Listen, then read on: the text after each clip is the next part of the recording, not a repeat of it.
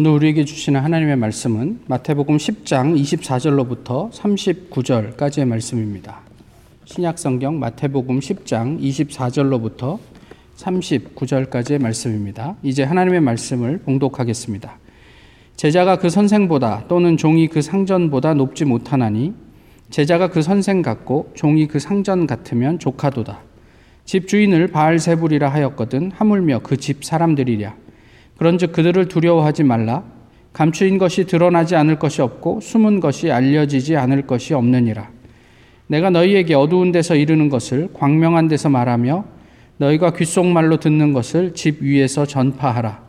몸은 죽여도 영혼은 능히 죽이지 못하는 자들을 두려워하지 말고 오직 몸과 영혼을 능히 지옥에 멸할, 멸하실 수 있는 일을 두려워하라.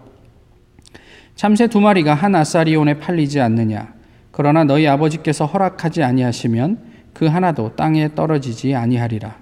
너희에게는 머리털까지 다 세신 바 되었나니 두려워하지 말라. 너희는 많은 참새보다 귀하니라. 누구든지 사람 앞에서 나를 시인하면 나도 하늘에 계신 내 아버지 앞에서 그를 시인할 것이요.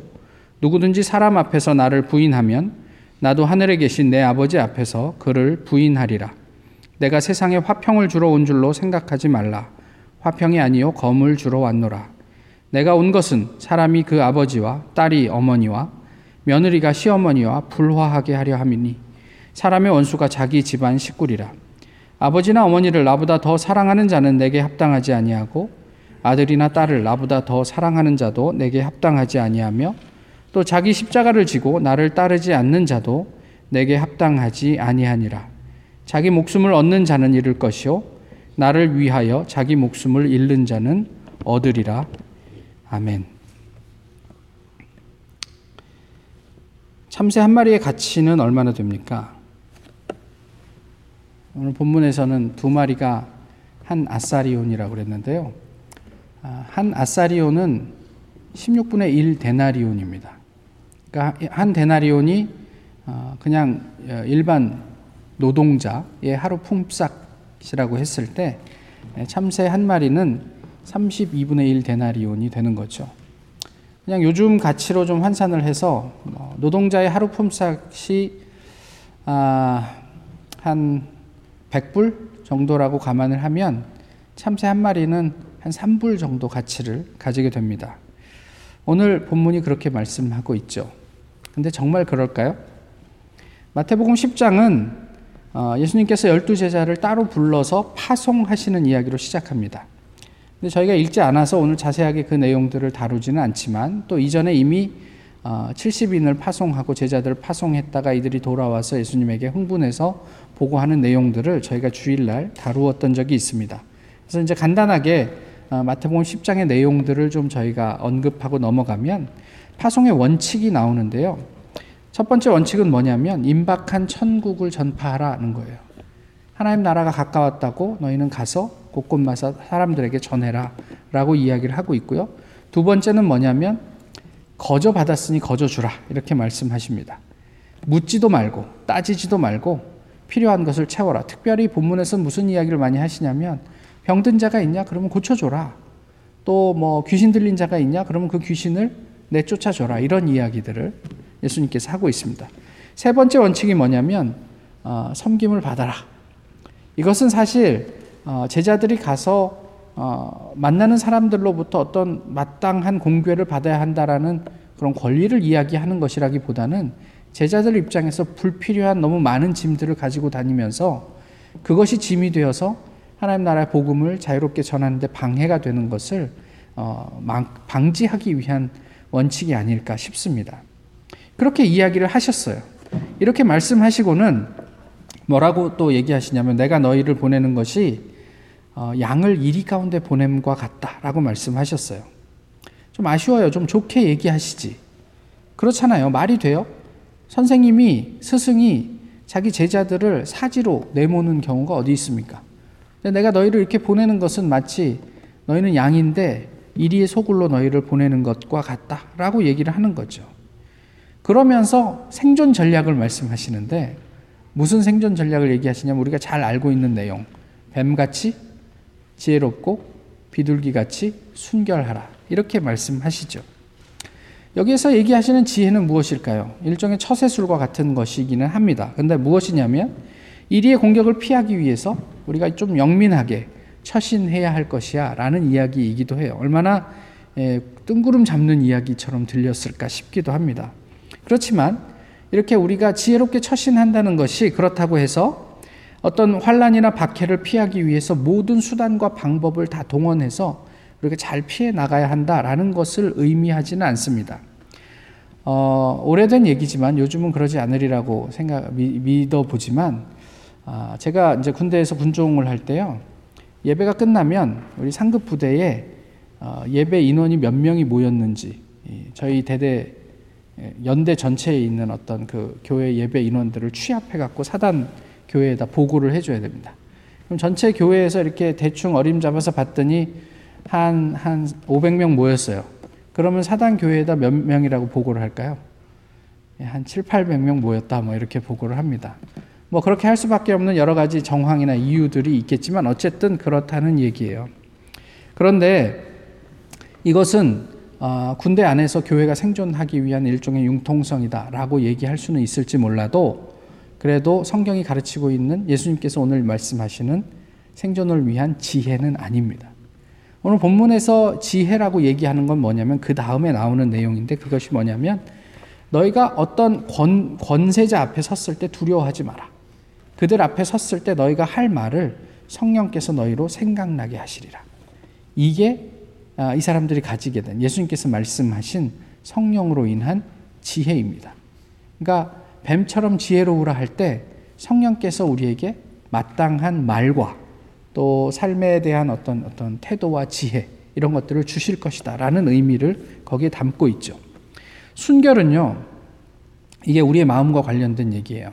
그냥 우리가 깨끗해야 된다, 목욕 잘해야 된다, 뭐 이런 얘기가 아니고 하나님을 향한 일편단심, 뭐 이런 것을 의미합니다. 그래서 어떤 조금 전에 얘기했던 지혜라는 이름으로 어떤 속임수를 또 속임수까지는 아니더라도 약간 이렇게 유사 속임수를 써서 우리가 잘 버텨라 이런 이야기를 하는 게 아니라 우리는 하나님을 신뢰해요. 그 하나님께서 우리를 끝까지 책임지신다는 것을 믿어요. 그렇기 때문에 우리가 있어야 할 자리에 뭐 어떤 것과도 타협하지 않고 우직하게 그 자리를 지켜내는 것. 그것을 본문이 이야 본문 그것이 본문이 이야기하는 비둘기처럼 순결함의 순결의 의미이지요. 본문은 이를 뭐라고 얘기하냐면 끝까지 견딤이라고 표현합니다. 22절에 나와 있는 내용이에요. 끝까지 견디는 자는 구원을 받으리라.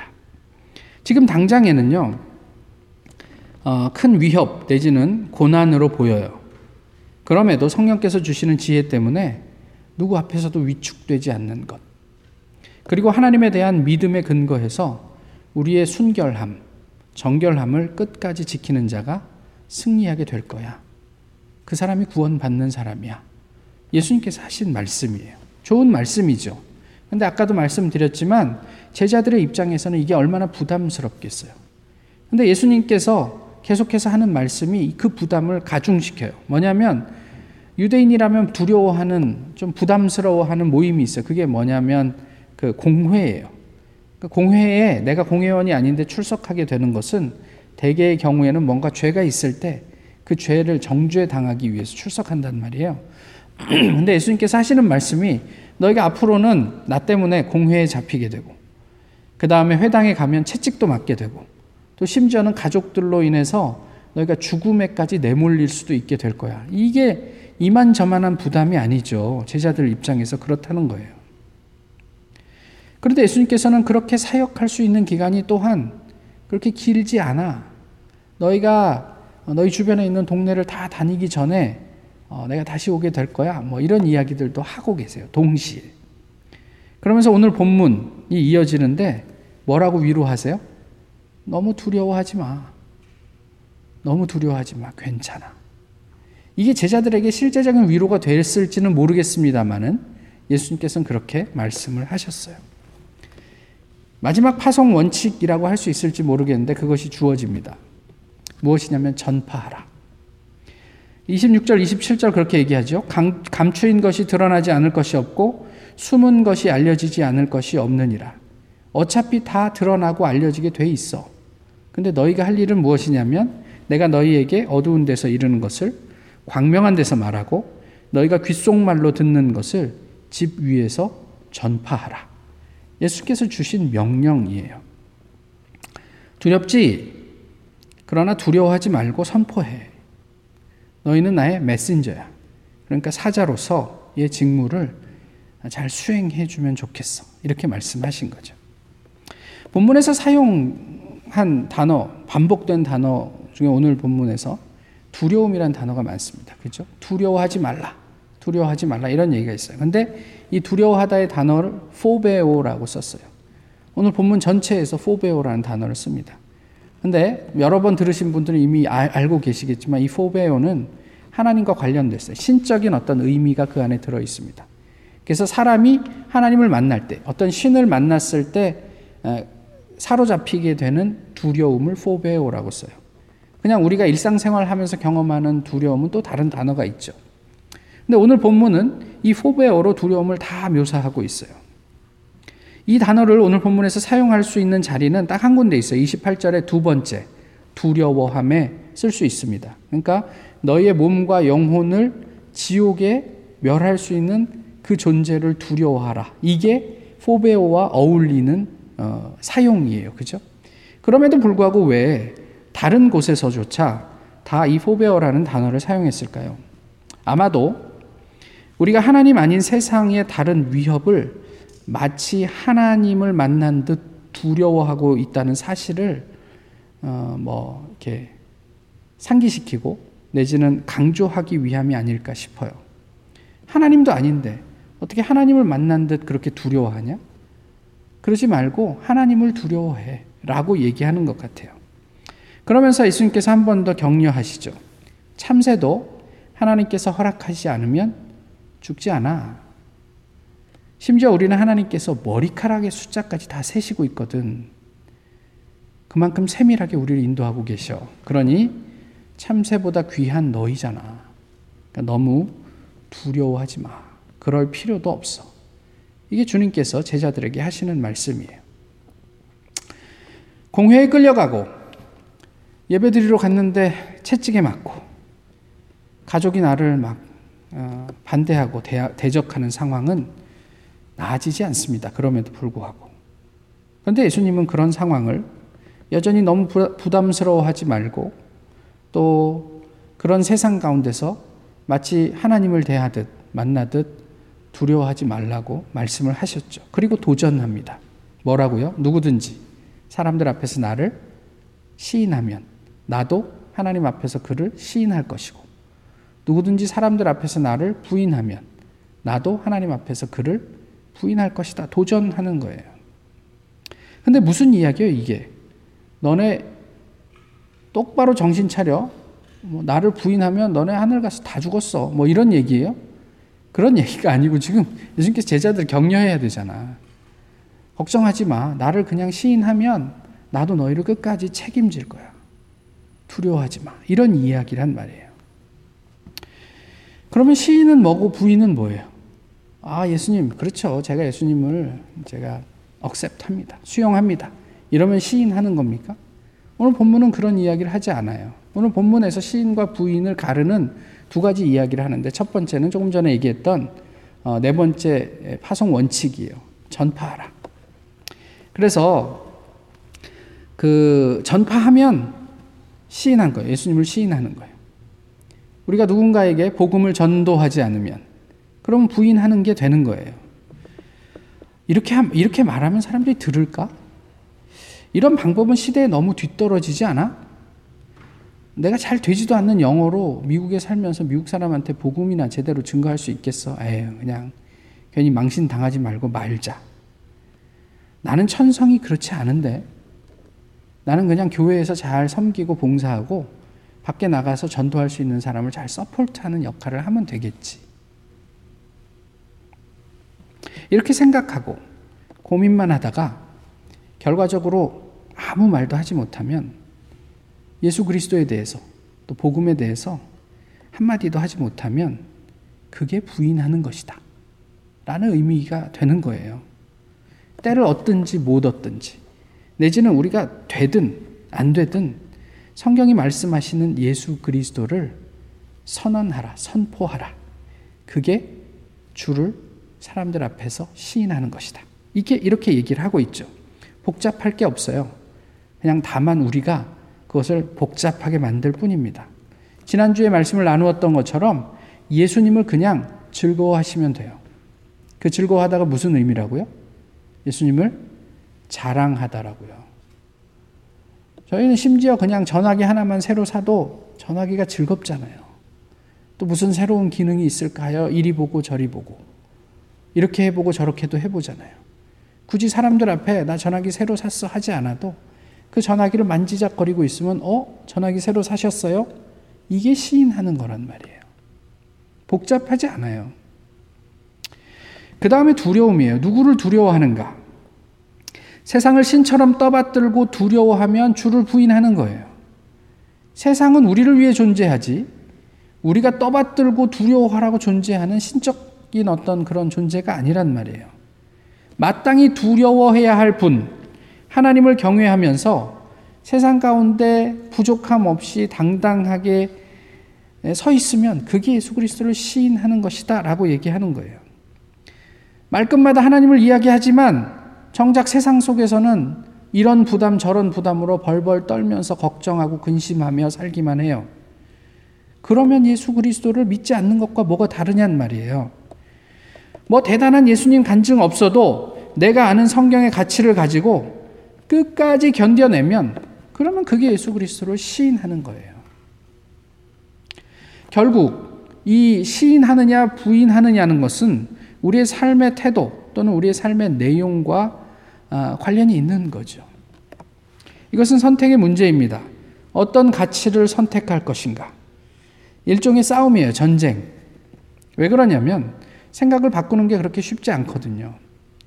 또 우리의 삶의 내용이 뭐 내가 뭐 어떤 감동을 받았다고 그렇게 금방 달라지지도 않습니다. 심지어는 군대를 갔다 와도 한 한 달, 짧게는 일주일 정도 우리가 변화할 수는 있어요. 늦잠 자지 않고 일찍 일어나기도 하고. 그렇지만 이내 우리의 삶은 한 달 정도 지나면 그 이전의 삶으로 곧 회복되곤 합니다.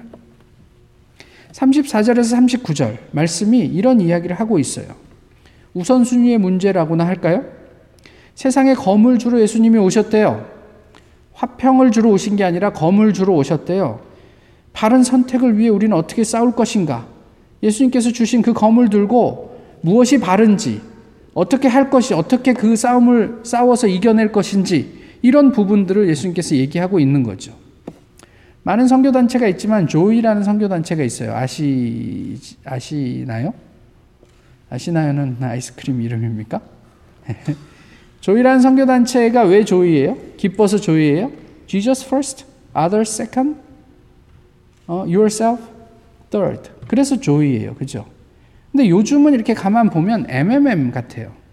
myself. 첫째도 나, 둘째도 나, 셋째도 나 같아요. 그게 미션이든 뭐든 그냥 다 나만 주목해 줬으면 좋겠어요. 온 세상이 하나님도 나를 위해서 부모도 가족도 나를 위해서 심지어는 뭐 모든 피조 세계도 나를 위해서 존재했으면 좋겠어요. 이렇게 예, 어, 보여져요. 우리 무엇을 선택할까요? 평화를 선택하시겠습니까? 아니면 두려움을 선택하시겠습니까? 풍성함을 선택하시겠습니까? 아니면 상실을 선택하시겠습니까? 사실 이렇게만 놓고 보면 대단히 쉬운 문제예요. 누가 두려움과 상실을 선택하겠어요? 그렇지만 이렇게 얘기해 보면 어떨까요? 내 눈앞에 보이는 평화를 선택하시겠습니까? 아니면 하늘의 평화를 선택하시겠습니까? 이러면 좀 고민이 되지 않겠어요? 우리는 평화를 선택하고 그 다음에 풍성함을 선택한다고 하지만 실상 예수님의 눈에 보이는 우리의 선택은 두려움이었어요. 왜 두려워하냐? 두려워하지 말라. 이런 얘기를 하고 있는 거예요. 제자들이 예수님과 3년을 동거하면서 동행하면서 예수님으로부터 천국의 가치를 많이 들었지만 그럼에도 여전히 그들은 예수님을 떠나갈 때, 예수님께서 파송하실 때 듣는 한마디 한마디가 다 두려움이었어요. 그러니까 예수님께서 끊임없이 괜찮아. 두려워하지 마. 이렇게 말씀하셨던 거죠. 어, 두 주 전인가요? 한국에서 있었던 어떤 독서 모임이 있었습니다. 어, 신학교 교수님이 이렇게 호스트한 독서 모임이었는데 어, 모임 분들은 어, 제일 젊은 분이 40대 초반 그리고 대부분이 이제 50대 이상의 이제 사람들이죠. 그 중에 좀 비교적 젊은 한 참가자가 이렇게 말을 합니다. 우리 세대는 대의가 중요한 반면 요즘 청년들은 현실의 문제가 중요합니다. 그런데 교회와 교역자들은 특별히 담임 목사님들이 대부분 다 40대 후반, 50대 이상이잖아요. 그러니까 교회에서 자꾸 대의만 얘기한대요. 예. 청년들 누구도 관심을 갖지 않는다는 거예요. 그래서 청년 사역을 하려면 이제 교회가 그 청년들의 현실의 문제에 초점을 맞춰야 된다라고 얘기를 합니다. 어떻게 들리세요? 아주 지당한 말이죠. 좋은 지적이고 어, 통찰이라고 생각을 합니다. 그런데 만약 현실의 문제에 관심을 가져야 한다는 어떤 그런 당위를 저희가 인정해서 그 문제에만 초점을 가지 관심을 가지면 당장에는 그 당사자들의 주목을 받을 수 있겠지만 이런 생각이 들었어요. 장기적으로도 괜찮을까? 또 근본적으로 괜찮을까?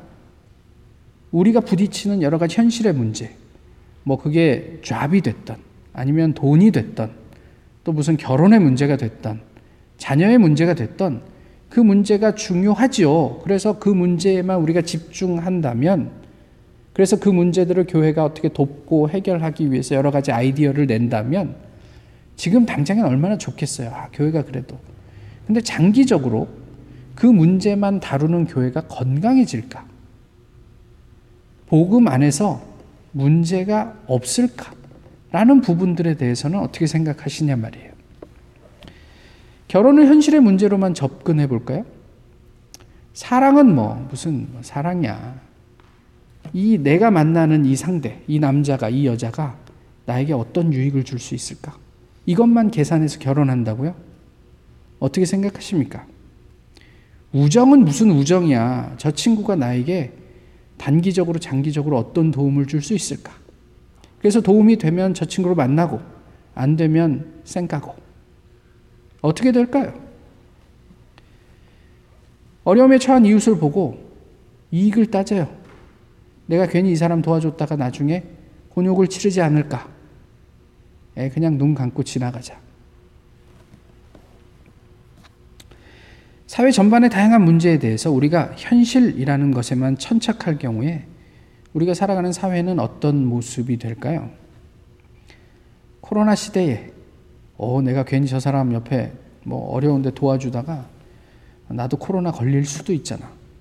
됐어. 그냥 내가 좀 당분간 쉬자.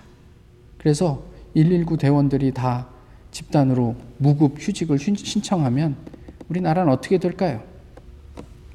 한국 사회가 출산율이 1이 되지 않잖아요.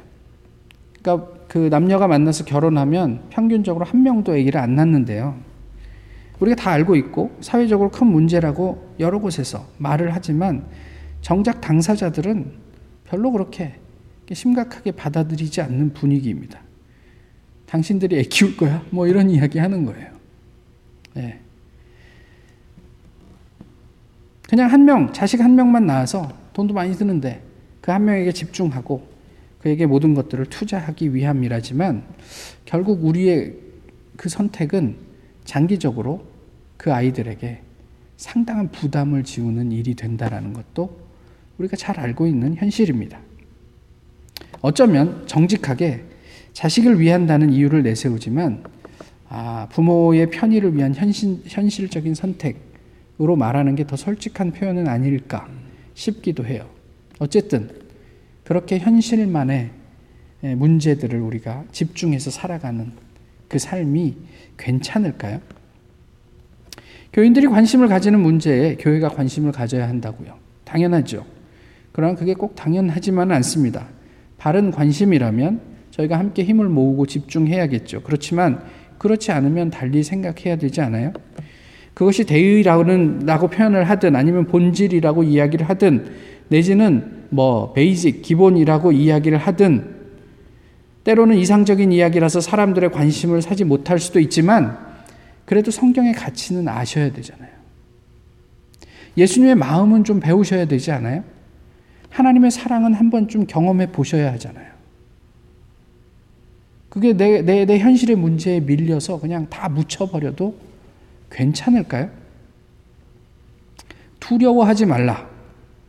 치열한 세상 속에서 평화를 누리는 일이 생각처럼 쉽지 않지만 뱀같이 지혜롭고 비둘, 비둘기같이 순결하게 사는 사람들은 성령께서 함께 하시는 그 성령의 역사를 경험하게 될 것입니다. 그게 예수님의 말씀이에요. 두려워하지 마세요. 우리 현실의 문제를 책임지시는 하나님을 만나게 될 거예요. 두려워하지 마시란 말이에요. 너희는 먼저 그의 나라와 그의 의를 구하라. 그리하면 이 모든 것을 너희에게 더하시리라. 라고 했을 때 이 모든 것은 우리가 염려하고 고민하고 생각하는 그 모든 것을 포함하고 있습니다. 예수님께서는 계속해서 반복적으로 우리가 먼저 구해야 할 것이 있다라고 가르쳐 주고 계세요. 이게 39절의 의미예요. 내 머릿속에 있는 것을 먼저 구하다가 정작 그 모든 것까지 다 놓치지 말고 하나님께서 말씀하시는 가치를 구하면 내가 걱정하고 생각하는 그 모든 것들도 얻게 될 것이다. 이게 오늘 본문 마지막에서 이야기하는 내용이에요. 38절에서 무슨 이야기를 하고 있죠? 자기 십자가를 지고 나를 따르지 않는 자도 나에게 합당하지 않다라고 얘기하잖아요. 이 자기 십자가가 뭐예요? 항소 불가능한 어떤 사안이에요. 그냥 그에게는 그냥 십자가를 지고 가서 그 십자가 위에 달려 죽는 것 말고는 없어요. 대법원 확정 판결이 난 사안이란 말이에요. 그 사람에게 생명을 유지하는 게 무슨 의미가 있어요? 내가 앞으로 가지게 될 잡이 무슨 의미가 있어요? 미래가 없는데. 죽음 앞에서 그 사람이 기대할 수 있는 것은 아무것도 없어요. 다른 복음서에는 자기 십자가와 뭐가 같이 갑니까? 자기 부인이 같이 가잖아요. 자기 부인은 어떤 의미입니까? 자기 자신과 자기의 소원을 포기하는 거예요. 예수 그리스도가 말씀하시는 더 큰 가치 때문에 내가 가지고 있는 것을 내려놓을 수 있음. 그것이 자기 부인이에요. 그래도 괜찮을까요? 예수님의 말씀은 뭐예요? 괜찮아. 두려워하지 마. 이런 이야기란 말이죠. 예수님께서 우리에게 기대하시는 게 이런 거예요. 자기 자신으로부터의 온전한 자유. 내가 이러다 병들어 죽으면 어쩌지? 괜찮아요. 내가 이러다 평생 잡도 없이 사는 건 아니야? 아니, 하나님이 책임지신다잖아요. 이렇게 살아도 괜찮은가? 괜찮대요, 예수님이. 죽음을 각오하고, 아니, 이미 우리는 부활할 것을 믿고 있기 때문에 스스로를 완전히 해방시킬 수 있는 그런 사람이 가질 수 있는 궁극적 자유인 예수님이 원하는 우리의 삶의 모습이에요. 너 그러다 죽어? 그래, 죽여봐. 하나님이 죽음을 허락하지 않으면 넌 날 죽일 수 없어. 예수님이 빌라도 앞에서 또 많은 권세자들 앞에서 가졌던 태도였어요. 자유였어요.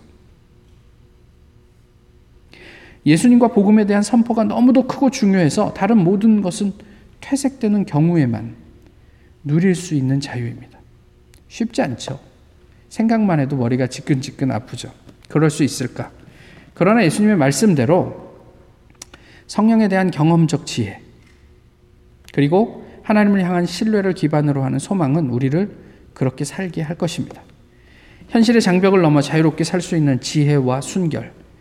이것이 그리스도인의 삶이 보여주는 역설이에요. 어, 쟤는 꼭 망할 것처럼 사는데 안 망하네. 이런 게 우리가 사는 삶의 신비란 말이죠. 이 자유가 없는 사람. 그래서 아버지나 자녀나 본인을 잃지 않으려고 애를 쓰는 사람은 결국 모든 것을 잃게 될 것이다.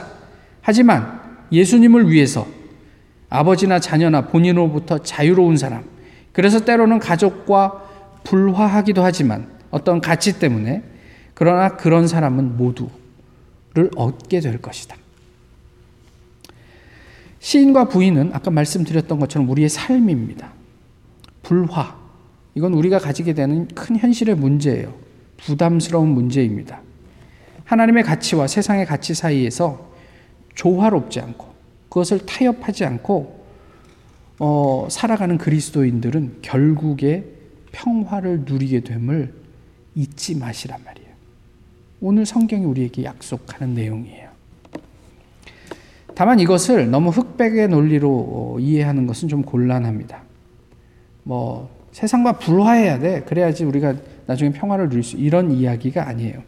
본문에서 예수님께서 말씀하신 불화하게 하려는 것은 세상을 하나님처럼 섬기는 우리의 태도와 관련된 문제예요. 하나님이 아닌데 하나님처럼 대하는 것과는 불화해야죠. 주님께서 주신 검으로 그것을 끊어내야죠. 예. 세상 자체를 배격하는 것은 아니라는 것을 저희가 오늘 본문을 통해서 좀 기억하셨으면 좋겠습니다. 본문이 이미 역설적으로 표현하고 있지만 일단 우리가 두려워해야 할 자를 두려워하게 되면 자기 십자가를 지고 예수를 따르게 되면 세상과 조화를 이루게 돼요. 우리가 현실의 문제에서 자유로워지면 역설적이게도 그 현실을 얻게 될 것이다. 이렇게 얘기를 하는 거예요. 초대교회의 성장 비결을 한 네 가지로 정리를 합니다. 첫 번째는 뭐냐면 새로운 정체성 내지는 새로운 가치관이 초대교회에 있었다. 두 번째는 부조의 실천이 있었다. 그러니까 이게, 이게 남들을 돕는 실천이 있었고 세 번째는 부활 신앙이 있었다. 네 번째는 새로운 대안을 제시했다. 이런 얘기예요. 어, 당시에 이 하이어라키가 아주 공고한 사회였는데 이 맨 바닥에 있는 사람들 노예나 여자나 뭐 이런 사람들에게 아 우리가 하나님 안에서 새로운 가치 있는 존재이구나라는 것을 교회가 가르쳐 준 거예요. 그러면서 주변을 돌아보면서 필요를 계속 채우는 어떤 그런 어떤 특별히 소외된 자, 사회적으로 약한 자 이런 사람들을 돕는 부조의 실천이 있었고 그것은 그들이 가진 부활 신앙 때문에 아주 공고해진 거예요. 우리는 죽어도 다시 살 존재들이다. 예. 당시의 철학들이 그런 것들을 추구했어요. 그러나 이루지 못했던 것을 기독교인들은 삶으로 드러내 보여줬다는 거죠. 그게 오늘 본문이 묘사하고 있는 우리 초대교회의 모습이었던 것 같아요. 그러면서 풍요한 로마 제국에 살지만 그 안에 있는 타락과 그 다음에 불평등, 불의 이런 것들이 만연한 사회에서 교회는 예수 그리스도로 말미암는 하나님의 나라를 꿈꿀 수 있게 했고 우리 눈에 보이는 그 나라를 공동체 안에서 실현해 가는 것을 보게 되므로 초대 교회는 부흥할 수 있었다. 이런 이야기를 하고 있습니다. 사도행전 4장에도 그런 얘기가 있죠. 그 중에 가난한 사람이 없으니 가난을 없애기 위해서 교회가 무엇을 한 게 아니고요. 교회 공동체가 한 마음과 한 뜻이 되어서 예수님을 가르침대로 산 삶의 결과를 그렇게 표현하고 있어요. 가난한 자가 없었다. 초대교회는 하나님의 말씀, 예수 그리스도의 가르침에 충실했죠. 우리가 다 알고 있는 사실이에요. 물론 부족한 것도 많았지만. 그랬더니 어떻게 돼요? 현실의 문제가 해결되더라. 그 이그젬플을 우리가 보고 있는 겁니다. 코로나 때문에 사회적 두려움이 커졌습니다. 우리가 직면한 현실적인 문제입니다. 그래서 예배도 안 드리고 뭐 우리가 그렇다는 얘기가 아니고요. 사람도 안 만나고 조심하고 또 조심하고 또 정부가 나서서 괜찮다고 하면 우리는 안심할 수 있습니까? 백신이 개발되고 치료제가 나오면 그럼 그때는 우리는 안 죽게 될까요? 무엇이 두렵습니까? 우리는 지금 무엇을 두려워하고 있습니까? 어, 코로나 19으로 인해서 전 세계 수십만 명이 목숨을 잃었대요. 그래서 두렵습니다. 그러면 코로나가 없었을 때는 아무도 안 죽었습니까? 솔직히 얘기하면 죽음은 우리의 일상이에요. 우리가 인지하지 않아서 그렇지. 또 지금은 특별한 상황에서 그 죽음이라는 게 아주 어, 뭐 아주 특별하게 부각이 돼서 그렇지. 죽음은 우리의 일상이었어요. 언제나. 그 죽음을 이상한 일 당하는 것처럼 두려워하지 마십시오. 그렇다고 코로나 무시하고 막 살아도 된다 이런 이야기가 이야기를 하는 게 아니라는 것 정도는 제가 따로 설명하지 않아도 되겠죠. 예. 주의하고 나와 이웃을 위해서 배려하되 지나치게 코로나가 하나님인 양 두려워하지 마시란 말이에요. 우린 코로나 때문에 죽지 않습니다. 하나님께서 우리를 부르실 때 그때가 우리의 죽음의 순간입니다. 참새의 가치는 산불입니다. 그렇습니까? 그거는 세상의 가치일 뿐이에요. 세상이 매겨놓은 참새의 가치예요. 성경이 이야기하는 참새의 가치는 얼마입니까? 하나님께서 그 생명을 주관하실 만큼 소중한 가치입니다. 우리의 가치는 얼마나 될까요? 세상의 참새가 100만 마리쯤 되면 어, 300만 불. 적지 않은 돈이죠. 참새가 100만 마리만 되겠어요? 1000만 마리면 3천만 불. 1억 마리면 3억 불. 세상의 가치로 우리의 가치를 가늠할까요? 야, 너는 3억 불짜리 가치가 있어. 그 이상이야. 뭐 이렇게 얘기하시겠어요? 머리털까지 세시는 하나님, 그만큼 세밀하게 우리를 책임지시는 하나님께서 우리의 생명을 주관하십니다. 두려워하지 말고 예수님의 말씀대로 살며 세상의 치열한 가치로부터 자유하십시오. 너 이렇게 살면 세상에서 제대로 자리 못 잡을 거야. 자유하세요. 머리털 세시는 하나님이 우리의 뒷배입니다. 그래도 도태되지 않아요. 죽지 않아요. 괜찮아요. 왜냐하면 우리의 가치는 하나님의 생명, 예수 그리스도이기 때문에 그렇습니다. 기도하겠습니다. 귀하신 주님, 오늘 이렇게 함께 저희가 모여서 주님을 예배합니다. 주님께서 하신 말씀대로 세상 가운데 어떻게 살아야 할지를 고민하게 하시고, 우리가 어떤 선택을 하고 하나님 앞에 서야 할지를 아, 고백하게 하옵소서. 모쪼록 세상 속에서는 당당한 주님의 백성으로 또 하나님을 경외하며 두려워할 줄 아는 주님의 제자들로 살아가게 하옵소서. 예수님의 이름으로 기도하옵나이다. 아멘. 찬송가 212장 함께 부르시겠습니다.